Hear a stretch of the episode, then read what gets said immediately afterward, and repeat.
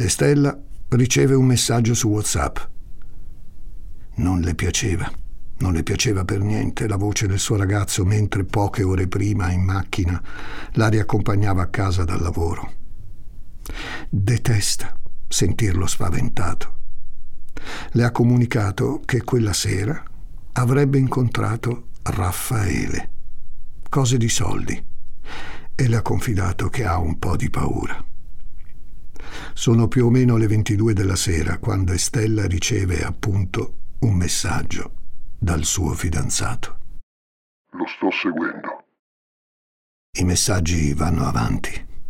Il suo ragazzo, Andrea, Andrea La Rosa, le invia una foto che immortala il vetro del parabrezza dell'Audi che guida, davanti a un'altra macchina di cui si vedono i fari. E Stella lo sa a chi appartiene l'automobile che il suo compagno sta seguendo. Appartiene a Raffaele, la donna spera soltanto che tutto finisca quanto prima, che Andrea, per quanto tra loro le cose non vadano più benissimo, torni presto a casa, vivo.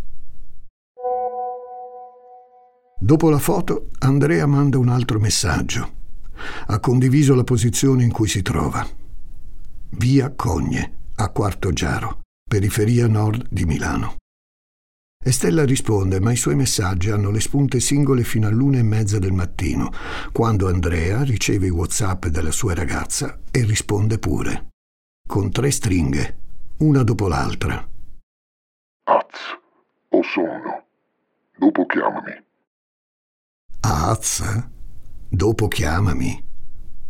Andrea non si esprime in questo modo. Estella ci sta già da sette anni, sa benissimo che la notte loro si scrivono, non si chiamano. Az o sonno. Dopo chiamami, qualcosa non torna. Qualcuno deve avergli preso il cellulare e scritto quei messaggi. E Stella si corregge subito nella sua mente. Qualcuno?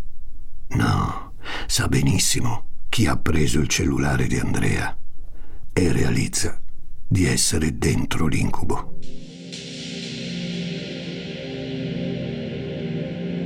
Ci ha visto giusto la ragazza, perché quando arrivano quei Whatsapp, Andrea è già morto.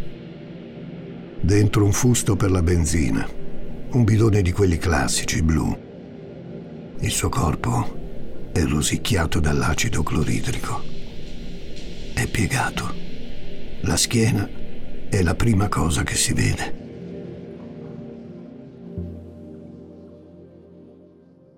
Sono Francesco Migliaccio. Benvenuti a Demoni Urbani.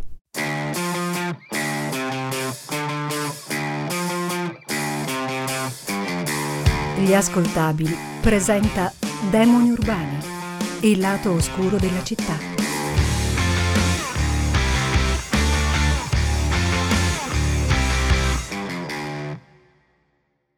Esistono persone, nella nostra cerchia di affetti più o meno stretti, che sono in grado di spingerci a fare tutto quello che vogliono loro.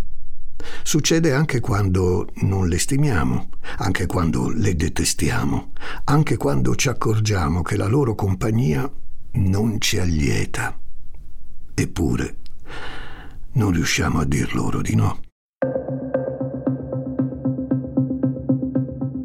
Il milanese Andrea La Rosa, 35 anni, la sera del 14 novembre 2017, ci pensa a quella sensazione di impotenza verso una persona che chiama amico, ma che a conti fatti amico non è.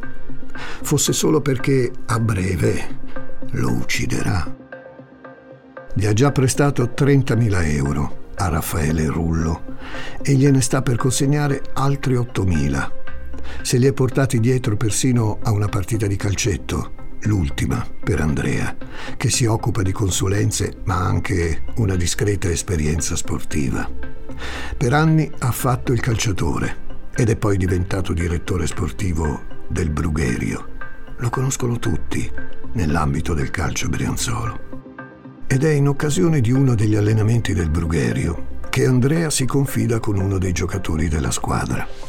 Proprio il 14 di novembre negli spogliatoi, poco dopo aver riaccompagnato Estella dal lavoro a casa. Andrea La Rosa dice al calciatore di avere addosso del denaro e glielo mostra. Sono 8.000 euro, quelli di cui sopra, che lui ha nascosto nei calzini. Gli fa vedere proprio le mazzette, le banconote. Vorrebbe portarsi qualcuno all'appuntamento con Rullo, ma alla fine va da solo verso un fast food di Viale Certosa, a Milano, punto d'incontro con l'amico. Quei 30.000 euro rotti che ha sostanzialmente regalato all'uomo avrebbero dovuto essere capitale iniziale di un investimento che avrebbe garantito affari su affari. Quei soldi non gli sono mai stati restituiti, anzi, Raffaele gliene chiede degli altri. Andrea vorrebbe solo tornarsene a casa e affrontare i problemi di tutti i giorni con Estella, perché va bene ogni cosa, piuttosto che sentirsi il fiato di Raffaele Rullo sul collo.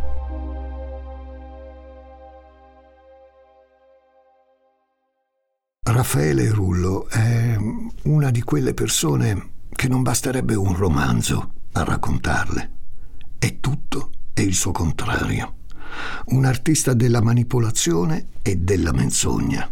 È un maestro a convincerti a pensare come lui. Per plagiarti non si fa alcuno scrupolo a mentire.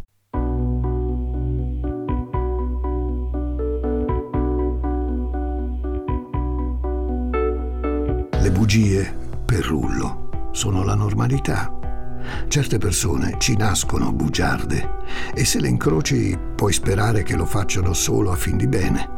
La menzogna è ricorrente nella vita di Raffaele, è contagiosa, è infinita. Si sente un uomo indispensabile, speciale. Si presenta come il Mr. Wolf di tarantiniana memoria, colui che risolve i problemi, ma di chi? C'è il Raffaele dell'apparenza, 35 anni, padre di famiglia con due figli, sposato con Valentina Angotti, con un lavoro come informatico per una multinazionale, che vive a Seveso, in Brianza, area lombarda di operosa natura, di gente spesso per bene, che pensa a lavorare e a farlo con dignità. Questa, però, è solo la facciata. Perché c'è anche Raffaele che ama la bella vita, le belle donne. Ha un amante, Darla, meravigliosa brasiliana che Rullo mantiene pagandole l'affitto e qualche viaggio. Per fare lo splendido, andare con le escort, un altro dei suoi hobby, e pagarsi i ristoranti di lusso che Rullo frequenta spesso e volentieri. Eh, ci vogliono i danè. E Rullo non ha problemi a cercarli in maniera spregiudicata, tanto c'è qualcuno che gli ha sempre coperto le spalle. Gliele ha coperte la moglie Valentina, che sa benissimo di avere le corna e che ha a sua volta una relazione per i fatti suoi. Gliel'hanno coperte le sue amanti, come Darla, ma anche Nelina, un'assicuratrice. Ma soprattutto gliele ha coperte sua madre, Antonietta Biancaniello, quasi 60 anni, di origine erpina e di Nusco.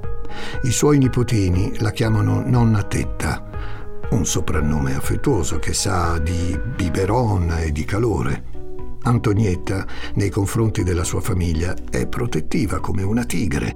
Suo marito Giovanni l'ha lasciata da poco per via di un brutto male e le sono rimasti due figli. Sara, la piccola di casa, che all'epoca dei fatti non ha nemmeno 30 anni e fatica a trovare lavoro, e Raffaele, il suo Raffaele, che a causa di un incidente di macchine nel 1998 ha perso una gamba. Sono stati momenti orribili sia per la mamma che per il figlio ma ne sono usciti vincitori, come a volersi dire ok, ce l'abbiamo fatta, Ora tu, Raffaele, potrai fare tutto quello che vuoi e io, Antonietta, tua madre, ti proteggerò per sempre.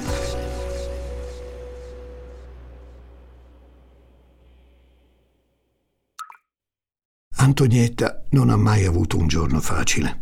Per tutta una vita si è spaccata la schiena di lavoro, ha fatto la donna delle pulizie, la terrona, perdonate il termine orribile, esportata a Milano a cercarsi il futuro. In una metropoli metallica e progressista che però l'ha relegata alle periferie. Antonietta ha tribolato con silenzio in case più belle della sua, ma non se n'è mai fatta cruccio, perché quando soffriva sapeva come placarsi, pensando ai figli. A Raffaele, luce dei suoi occhi, a Sara, che vive con lei, a Quarto Giaro, in via Cogne, dove anche Raffaele è cresciuto. Non è una zona facile quella. Per anni è stato oggetto di spaccio di droga e di episodi di malavita seria. Quarto Giaro, nella geografia lessicale milanese, per molti significa zona non proprio meravigliosa. In tanti parlano di Quarto Giaro come di una realtà aliena rispetto alla città, che le squarcia il petto e si mostra in tutta la sua natura violenta. Lo chiamano il Bronx alcuni. Giorgio Bocca nel 91 scriveva Sono 30 e passa anni che di questo quartiere di Milano nato povero e scalognato non si occupava nessuno. Ma da quando i giornali e le televisioni hanno detto che questo è un ghetto di spacciatori fuori dallo Stato, siamo tutti qui, noi cronisti e poliziotti, carabinieri, vigili urbani, i tecnici del comune, la gente di Via Bianchi, dietro le finestre rotte, sui balconi di cemento, sta a guardare come chi non ha ancora capito bene cosa succede e perché. Per trent'anni e passa non si era mai visto nessuno del municipio, della regione, della USL e dell'IACP. E ora sta arrivando anche il camion di Milano Verde Vivi la Natura, carico di piante ornamentali. In via Cogne, a Quarto Giaro, Antonietta ci vive ancora quando inizia questa storia, con sua figlia Sara. C'è Raffaele che, come ogni piezecore che si rispetti, va a trovarla. Il problema è che tra le mura di casa non si ripetono quanto ti voglio bene e cose simili. In quella casa Raffaele e Antonietta organizzano come fare soldi, fregando gli altri. Hanno elaborato un diabolico piano di truffe ai danni di importanti compagnie assicurative, fingendo furti d'auto che in realtà non sono mai avvenuti, perché sono simulati da loro. La rete criminale è ingegnosa. Raffaele non si accontenta di coinvolgere sua mamma Antonietta, che è sempre con lui. Vuole creare, e lo fa, una gang improbabile ma efficace, tirando in mezzo la sorella Sara, la moglie Valentina, un amico di nome Michele e persino l'amante Enelina, che si assicura pure lei una percentuale sulle macchine in cui viene simulato il furto. Le macchine spariscono Fioccano le finte denunce, i soldi entrano, Raffaele fa la bella vita e mette insieme madre, moglie e amante in un affresco di delinquenza che ha davvero dell'assurdo. Raffaele e Antonietta comandano, tutti stanno dietro, anche quando in mezzo ci si mette Andrea La Rosa un passato da calciatore, un presente da direttore sportivo del Brugherio Calcio, che gioca in eccellenza e un legame complesso con la fidanzata, Estella, che lavora in un'agenzia di viaggi e cresce una bambina avuta da una precedente relazione. Sono sette anni difficili, i loro. Andrea vive con la mamma, Estella con la figlia. Hanno problemi di ogni tipo, ma pare vogliano superarli e andare a vivere insieme. Estella è molto amica di Darla, una delle amanti di Raffaele Rullo. Darla ha presentato il suo amante ad Andrea La Rosa. I due uomini hanno subito grande intesa. Raffaele, a sedurre gli altri, è bravissimo. Diventano amici e poi soci. Soci nel senso che Rullo si è fatto prestare dei soldi da Andrea promettendo grandi affari e poi non gliel'ha mai restituiti. Andrea li rivorrebbe indietro, ma Raffaele non glieli può restituire. E Rullo è così abile che non solo non glieli rende, ma gliene chiede altri. La Rosa è un bravo ragazzo, non sa ribellarsi sul serio ai soprusi di Rullo, che fa tanto il forte con la vittima perché alle spalle c'è mamma che gli ricorda che lui può tutto. A Estella il rapporto che si è venuto a creare tra Rullo e il suo ragazzo non piace per niente. Lo conosce da anni, Raffaele. Lo sa com'è fatto. Le appare chiaro come Rullo abbia un atteggiamento manipolatore nei confronti di Andrea. Invece l'amica di Estella e amante di Raffaele, Darla, se ne frega. A lei i soldi di Rullo fanno comodo. Non lo ama manco un po', ma non pretende neppure che lasci Valentina. Basta che le paghi qualche viaggio per il Brasile o che le apra un centro estetico che vorrebbe gestire insieme a Valentina. Sì, con la moglie del suo amante. Sembra una follia, ma è così.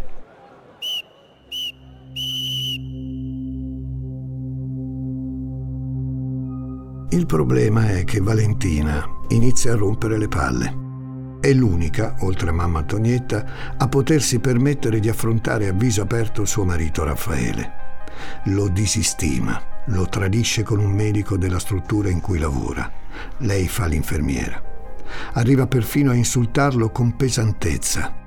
Valentina, coinvolta anche lei nel giro di truffe, detesta il disordine con cui Rullo gestisce la vita, spendendo soldi in cene di lusso con gente che lei reputa inutile, tipo Darla. Inizia a diventare un peso, Valentina sia per il marito di facciata Raffaele che per l'amministratrice delegata della rete truffaldina da lui fondata. La mamma di lui, sua suocera, Antonietta Biancaniello. Basta uno sguardo ad Antonietta per intendersi con suo figlio Raffaele. Ne hanno passate troppe. La morte di papà Giovanni, l'incidente e la protesi, le difficoltà di chi deve sudare per guadagnarsi il pane e infine le truffe. Insieme, tutto insieme. Il legame viscerale, corporeo e mentale, quasi animalesco. È una giungla dei sentimenti e delle azioni, quella in cui abitano, dove le persone sono pedine e i comportamenti non hanno filtro. Se tu diventi un problema, loro si liberano di te, costi quel che costi.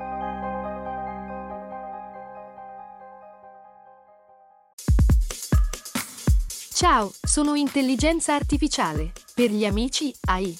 Cecilia Zagarrigo mi ha invitato a confrontarmi con Elisa Nicoli, Andrea Grieco, Marco Dixi e tanti altri famosi divulgatori. Gli ruberò il lavoro? Scopritelo ascoltando Intelligenza Reale. 5 ottobre 2017. Siamo a Seveso, dove abitano Raffaele, Valentina e i loro due figli. Poco prima delle 14 Antonietta va a trovarli, prepara il pranzo per tutti. Raffaele è a lavoro, i bimbi a scuola. Valentina è in camera, sta poco bene dalla sera prima. Antonietta cerca Valentina in casa e la trova immersa in una pozza di sangue. Si è tagliata le vene, si è voluta ammazzare. Antonietta chiama i soccorsi. La nuora viene portata in ospedale. E sopravvive.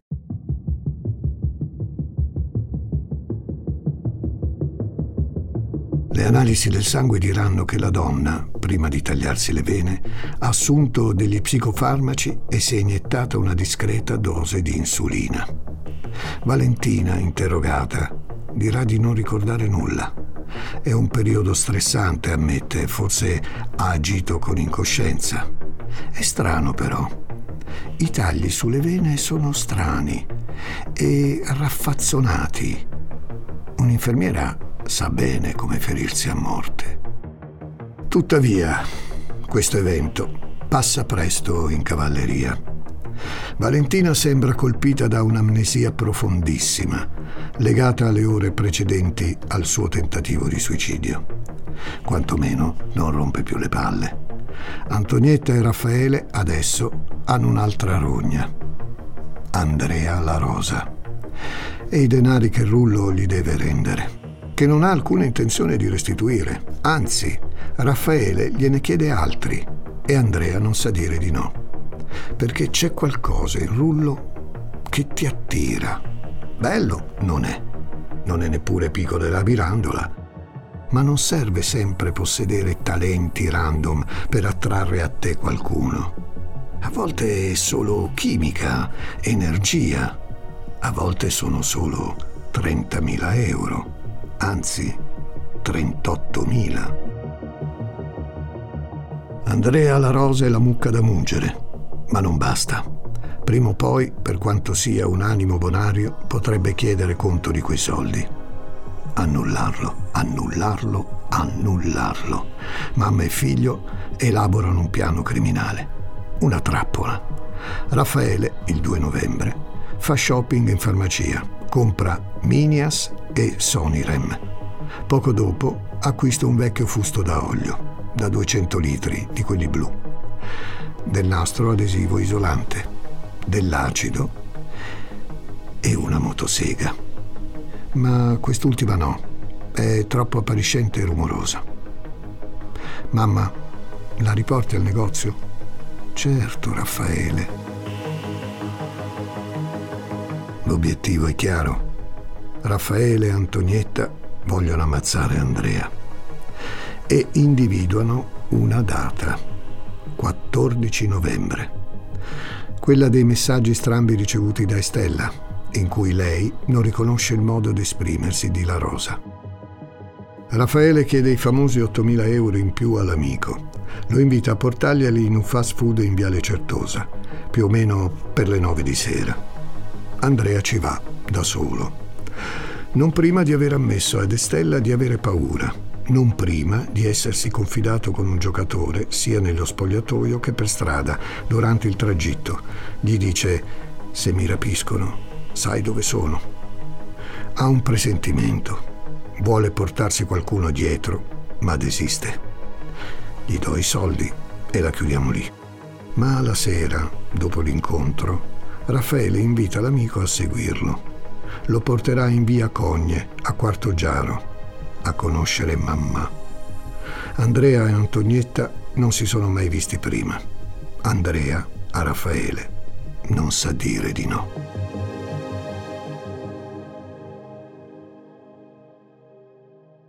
Dopo le presentazioni di rito, la ditta speciale Rullo Biancagnello versa i farmaci in una bibita forse un caffè, offerta alla rosa.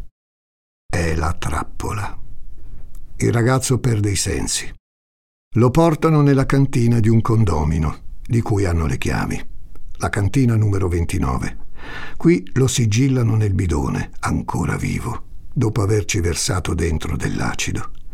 I vapori dell'acido cloridrico devastano i polmoni di Andrea. Il suo corpo viene martoriato la sua mente pure.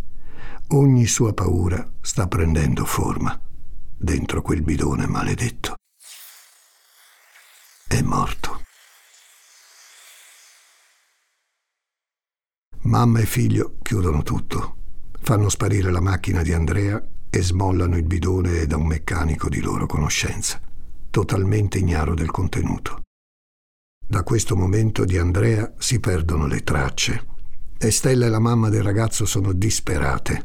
La giovane però sa che con quella sparizione c'entra Raffaele. E allora lo chiama, gli chiede spiegazioni. Lui sa qualcosa, deve sapere qualcosa.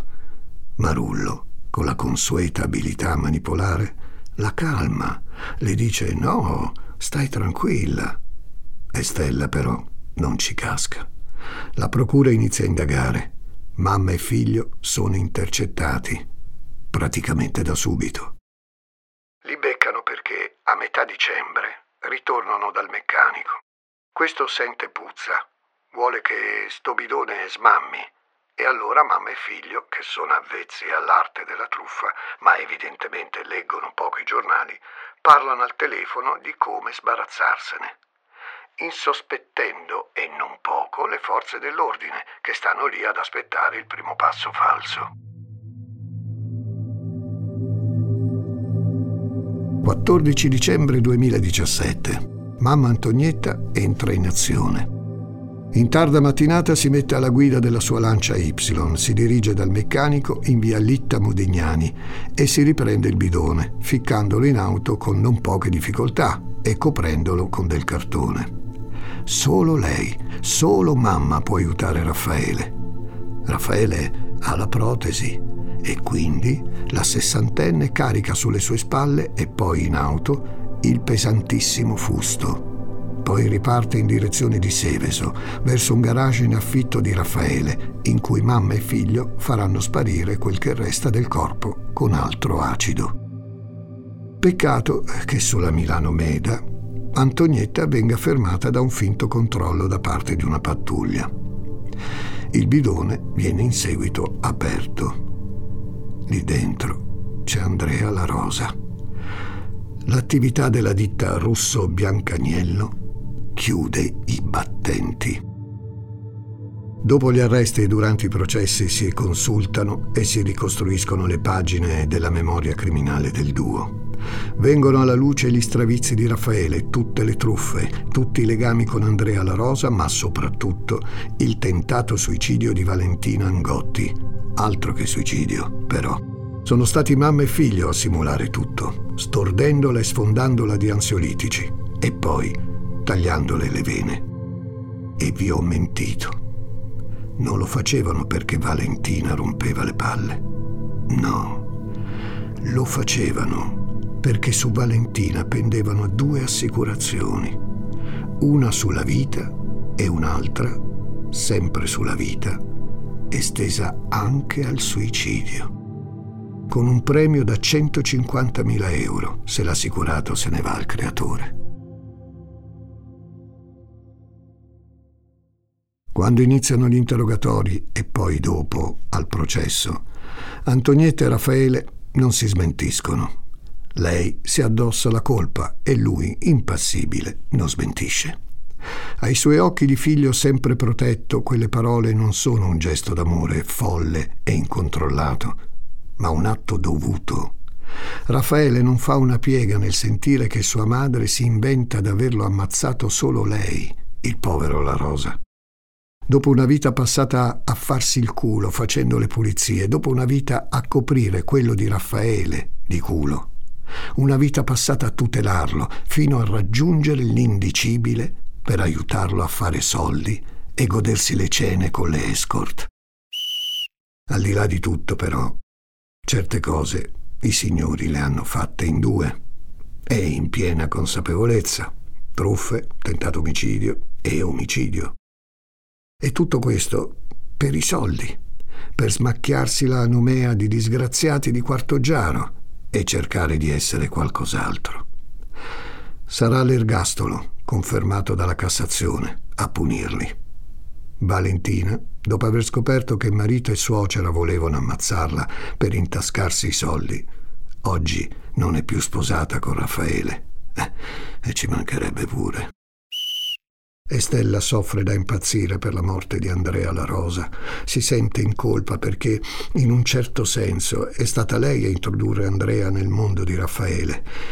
E non se lo perdona. La madre di La Rosa, invece, non si dà pace. Ha perso un figlio che tutti ricordano a modo, educato e per bene.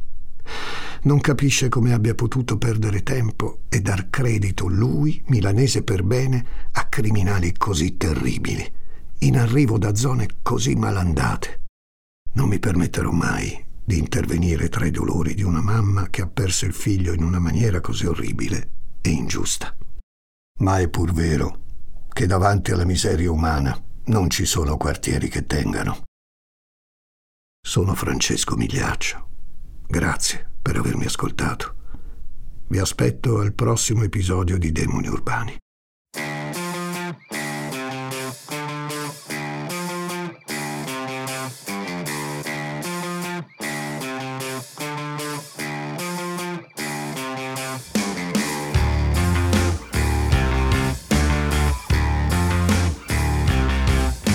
Demoni Urbani è una serie originale degli ascoltabili a cura di Gianluca Chinnici e Giuseppe Paternò Rattusa, condotta da Francesco Migliaccio.